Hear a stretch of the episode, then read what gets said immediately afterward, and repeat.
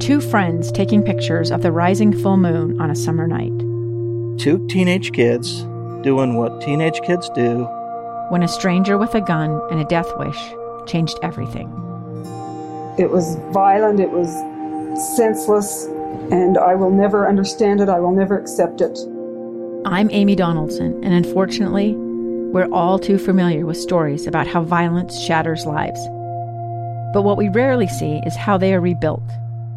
In a new podcast, The Letter, we relive tragedy, but only so we can hear the rest of the story the struggle to reclaim lives, the realities of grief, and the possibilities of forgiveness.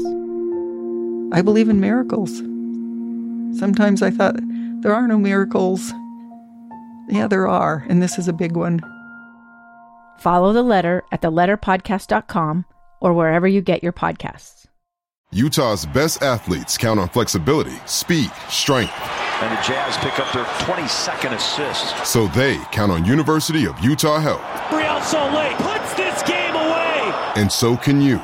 Leading doctors, a world-class environment, award-winning innovation, care to be great. 14 unanswered by the Utes. University of Utah Health, caring for Utah's best and yours. Schedule your appointment now at uofuhealth.org slash care to be great.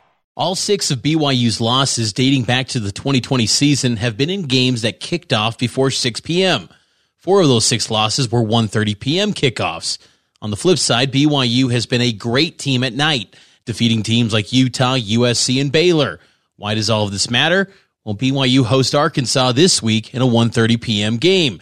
To have better results in the day, BYU is changing up their routine, according to linebacker Ben Bywater. This week we changed our lifts. We're, we're lifting at 7:45 in the morning, just so we can get up, get going, get the juices flowing. And so by Saturday we'll be locked and loaded. That's already something we've been doing all week. A lot of cerebral things that happen behind the scenes that we're not a part of, but we just it just gets implemented. So for us, 1:30, we just got to come ready to go. Extended pregame coverage of BYU Arkansas begins at 9 a.m. on Saturday with Matt Baiamonte and I here on KSL and the KSL News Radio app. With Cougar Tracks, I'm Mitch Harper on your legacy home of the BYU Cougars, KSL News Radio. It's the story of an American held in a dark Venezuelan prison.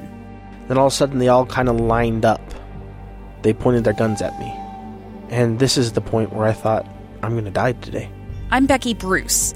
I spent a year working on Hope in Darkness, which now has more than 2 million downloads. Find it on kslpodcast.com or wherever you listen to podcasts.